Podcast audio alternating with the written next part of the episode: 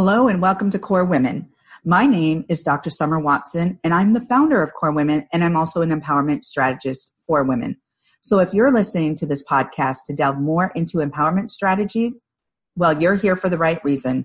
However, KORE Women was also developed because it's a special place that provides a unique idea of home for the hearts and souls of women.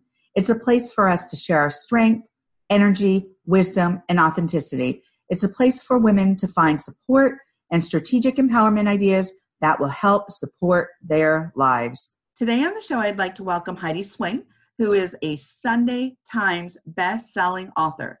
She writes for Simon and Schuster. She lives in Norfolk, England.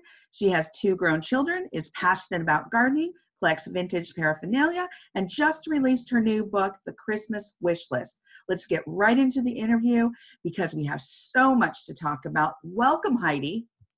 Hi, hello. It's so good to finally get the chance to speak to you. I know, I'm so excited. Oh my gosh.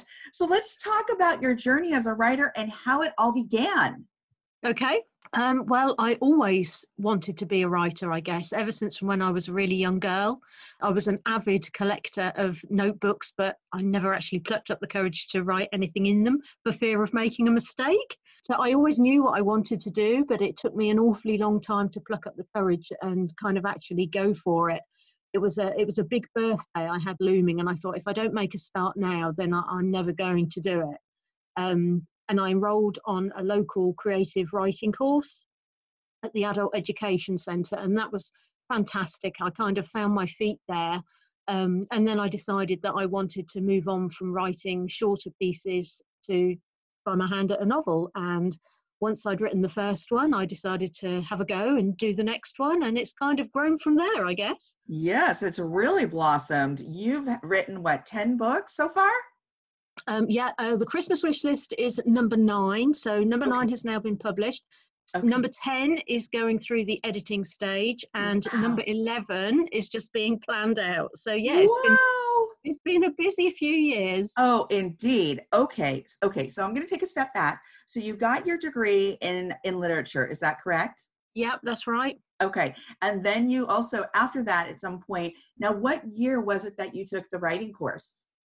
Um, oh gosh, that's a good question. Let me think. Um, it was probably about 2013, I would guess. Wow. Oh my goodness. You yeah. have had some busy years following that writing course. Yeah, absolutely. I mean, the, the Cherry Tree Cafe, which was the first book that I had published, that came out in 2015. Okay. Um, so I've pretty much been writing two books a year, a summer book and a Christmas book ever since then. Wow, that is amazing, Heidi. Now, how did you do that? How did you juggle that? And number one, how did you pitch this and query? Did you do it in the traditional way? Did you do your first book? How did you do it? Well, I wrote a book called The Cherry Tree Cafe. Um, and I was, you know, it was at a time when cafe books were very popular uh, and I was very pleased with it. So I joined the Romantic Novelists Association. They have a new writers scheme, so they take on a couple of hundred new writers every year, and you get the opportunity to submit a book for critique by an author who's already published. Gotcha. Um, it's, a, it's just a fantastic scheme. So I submitted the cherry tree to that, and I had a really great report come back. Um, and then I'd worked on the edits and things that they suggested. My publisher had um, Simon and Schuster had a one-day call, an open submission day, so you didn't have to have an agent or anything. You could just submit your um, synopsis and the first few chapters of your book, and if they liked it, they would get in touch. So um, I sort of plucked up my courage, I guess, and submitted the cherry tree. And a few weeks later, they emailed me asking me to go down to London for a meeting, and it all snowballed from there. That is crazy and amazing and fabulous. That program that you were in is such a, an interesting program in that you have a mentor in a sense. Yeah. Which is yeah, fantastic. Was, the, the Romantic Novelist Association here in the UK is so, so supportive. Um, it's a great mix of people who are at all different points on their publishing journey and we all support each other which is fantastic. It's a very it's a very supportive tribe if you like. Um, you know so I'm, I'm still a member of that now and we meet to socialize and we meet locally because writing can be a very lonely business. You're you're on your own sure. in front of your computer. So it, you know it's nice to have your have your friends nearby and meet up every so often to have a, a chat and celebrate successes and have a moan if things aren't going so well it's a it's a really important supportive network Absolutely. It sounds like it. Number one, it sounds very supportive. And then number two, it's like you can also be a mentor to somebody else maybe in the future, correct? Yeah, absolutely. I mean, I haven't joined um, the new writers as a reader myself. I just don't feel as if I've got the time to be able to commit right. to that. But within our chapter, um, as I say, we've got all, people on all different points of their journey. So it's really good to kind of share the knowledge that you've picked up along the way with them. Absolutely. Um, yeah it's it, it's a very supportive group it's great that's fabulous that is wonderful and and how did you even find them you know i can't even remember. I think it probably would have been a fellow author possibly somebody like mandy baggot or milly johnson. They might have put me onto it and said you know this is a, this is a great organization to be a part of. But I have found that right from the beginning, even when I've contacted published authors online through Twitter and Facebook and things, everybody has been really, really supportive, and that's kind of made a huge difference to my um, my courage and my determination. They made me think right from the beginning that if I wanted it badly enough, then I could do it. And, and that is fabulous. Thank you for mentioning that because I think it is so important for people to know that if you reach back, people do reach back to you that's important because like you said in the beginning of this interview you're very tentative you didn't know where to start you were overwhelmed you just kind of feared starting oh yeah. where to begin and yeah. i hear that a lot and i think we get in sometimes get in the way of ourselves and our success because of fear yeah absolutely i think that was you know that was the thing that was holding me back for so long i, I didn't on the one hand, I didn't know where to start or how to start. Um, and I was afraid of making mistakes. But there were so many people just saying, you know, just just go for it. Just, right. You know, give it a go. You've got absolutely nothing to lose. And once I just kind of embraced that and I knew that I had those people supporting me, then it was easier to carry on. Absolutely. You know, those support systems are so valuable. And you're absolutely correct in that when you're a writer, it's isolating yeah. And or it can be isolating. So do what you can to reach out to your community to create a network of support because it is so important. Because the more more we isolate i think not that we can't be successful it's just that it doesn't help our progress. So when you reach out to other folks they're encouraging they give you tips they mentor you up in in different ways. And so it's so valuable to have that network of support. Now, I know that you, in your spare time, whatever that means, you have hobbies such as gardening and collecting vintage paraphernalia. Where do you even find the time to do that? Number one. And number two, what kind of paraphernalia do you collect? Okay, um, well, I mean, time, crikey, we would all love a clone, wouldn't we? Wouldn't that be wonderful if we could kind of have a clone and have twice as much time as we actually right. have? Um, I, I found that because I used to work part time as a teaching assistant for children with special needs, and I had about six books published before I gave that up. Wow. Um, so I, you know, I used to write from five o'clock in the morning to seven o'clock before I went to work, and then I would carry on in my car at lunchtime, and then again in the evenings. And I, I don't wow. have to do that now. I don't have to do that now because right. I work full time. You were a go-getter. Now, oh, what, you know, you once I made that decision that you know there was nothing, that was nothing that was going to stop me. That was that was my goal. That was my priority. And I think you want something badly enough, you have to set your heart on it and, and commit to achieving it. I love that expression. The harder that you work, the luckier you get. I, you know, I really believe that. Right. Um, so yes. now I do, I do have more time and I can structure my time now. Um, but you can't sit and write all day. Well, at least I can't. You know, I like to sit down early. Um, and I will probably work until lunchtime. I'll have a late lunch and I'll do a bit of admin and things in the afternoon, record lovely podcasts like this or right. write blog posts. Um, but it's really important to factor in that downtime as well. And that's when the gardening comes in, when the weather's good enough and the shopping for vintage and stuff like that. You, you need to mix things up a bit, otherwise, you very quickly get drawn into doing nothing but work and that's not good for us. That's that's not ideal. Right. But in the beginning would you say that when you were doing your assistant teaching and you were writing before work and during your lunch period and then after work per se that you did have to really kind of juggle a lot because that was the beginning stages of i want to do this but i need to keep this job and i want to you know also write this book. So you did have to kind of juggle your time so you you had a different strategy at that point than you do now? Yeah i think i think you're probably right there. It was you know it was full on commitment. Um, i was very fortunate that my work colleagues at the school were very very supportive of what i was doing.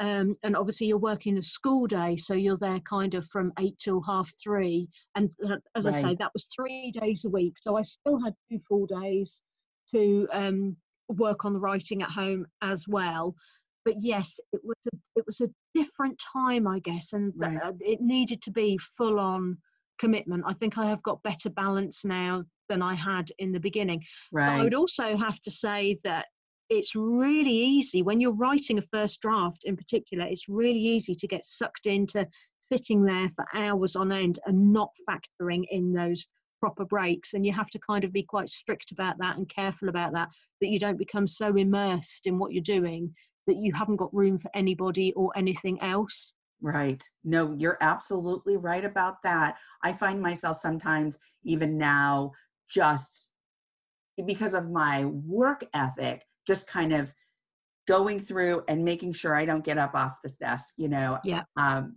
until i'm finished yeah and, yeah. and you do need to take and, you, you have to think about your your physical health as well Absolutely. as your mental health yeah i do um i do a pilates class once a week now i've done that for oh gosh must be coming up for three years and that's made a huge difference you know to just how my shoulders work how yes. my neck work neck yes. works it's it's really important to to keep an eye on your posture and everything else when you spend all that time at a keyboard too Oh, you're absolutely right. And the, I think that's a great tip because the more, you know, as a writer, as a student, as a, we spend more time at these electronics, at these computers, at these laptops, and we find ourselves going more forward, more forward. So, yeah. you know, and being more intense and not blinking and not having, not sitting ergonomically correctly. So yeah. it's, it really does take a toll on your spine, your back, your neck, your head, you know, so you have to be conscious of that stuff. So that's yeah. great that you've come up with a strategy and with a plan of action to really take care of your wellness during this,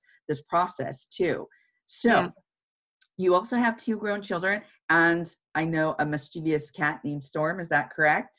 Yes. Yeah. and what type of shenanigans does Storm get caught up in? oh, she's. Do you know what? She is the sweetest little cat. I think we've had her. How long have we had her? Probably getting on for five years now. She was a rescue kitten. She was born in um, an air conditioning shaft in a Norwich car park of all places. Um, and she was kind of like the scrawny little kitten. She was very thin and not very pretty, and nobody wanted her. So we oh. brought her home. She was the cat for us. Oh, yay! Yay, oh, fantastic. I love that story. She's just, she is just, she was the underdog or the undercat in uh, undercat. case, I guess you'd say. but she's, um, oh, she's just the sweetest and she's very kind and gentle. Um, she's good fun too, but she's just she's a very very sweet cat. She's no bother at all. She's the perfect companion. Oh, that's fantastic. Now, tell us a little bit about your newly released book, The Christmas Wish List. Oh, I love this book. I, I know I'm biased, but I do. I love this book. I have been very, very fortunate over the years in that my readers have completely fallen in love with this little town called Wynbridge that I've created. Yeah. And every time I say, right, we're going to go back to Wynbridge for the next book, everyone is so excited about that. It's, it's amazing.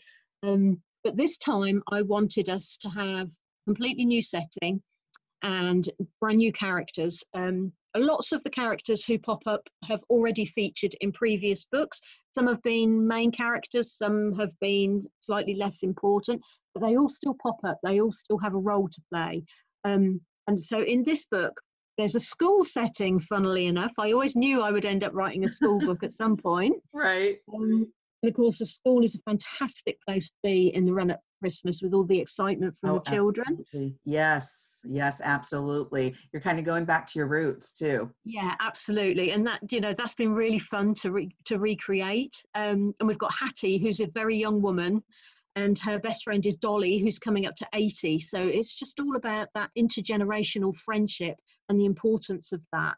Um, and then of course we have Beamish, the wonderful love interest and Jonathan, the not so wonderful love interest. Um, yeah, and there's lots of festive feeling in there. There are all the town traditions, but there's some important messages too about friendship um, and about following your heart, really. Right. Well, I love those themes and how perfect during this season as well because so many people they want to feel fulfilled they want messages they want to you know it's a romantic time and what boy what a book to release during this time so congratulations on your new book Thank you. My last question If you were to leave the listeners with some words of wisdom, what would they be? Ooh, um, okay. I think um, I think the most important thing that I can share from the journey that I have been on so far is that if you carry something in your heart that you really want to do, you have to go for it. It's never too late. It doesn't matter when you start, but it's all about starting and giving it your all and giving it your best, and you will succeed. But if you don't make a start, if you don't put it off, if you do put it off, rather, you're not going to get there. So just go for it. Whatever it is, go for it. Fabulous. Thank you, Heidi, for joining me on the KORE Women podcast today. I really appreciate your time. My absolute pleasure. It's been wonderful to talk to you. Thank you. If you'd like to know more about Heidi Swain, please follow her on Twitter and Facebook and go to her website at www.heidiswain.co.uk and check out her amazing books on Amazon today. If you need a strategic empowerment coach, contact me. If you want to tell your story of empowerment or how you have reconstructed your life to drive change, Send me a video or an email of your story providing permission to use it on my social media platforms. If you want to be featured on my podcast, reach out to me at info at korewomen.com. I want to hear from you and to get to know you. You are now part of the KORE Women home. Let's get to know each other. Let's learn from one another. Please follow KORE Women on Facebook, Instagram, and Twitter. Please let your women friends know about this podcast. If you write about KORE Women in your social media posts, please hashtag KORE Women. This is all about women. Thank you for taking the time to learn more about KORE Women, and please stay tuned for continued growth of the KORE Women movement. Let's grow and drive change together.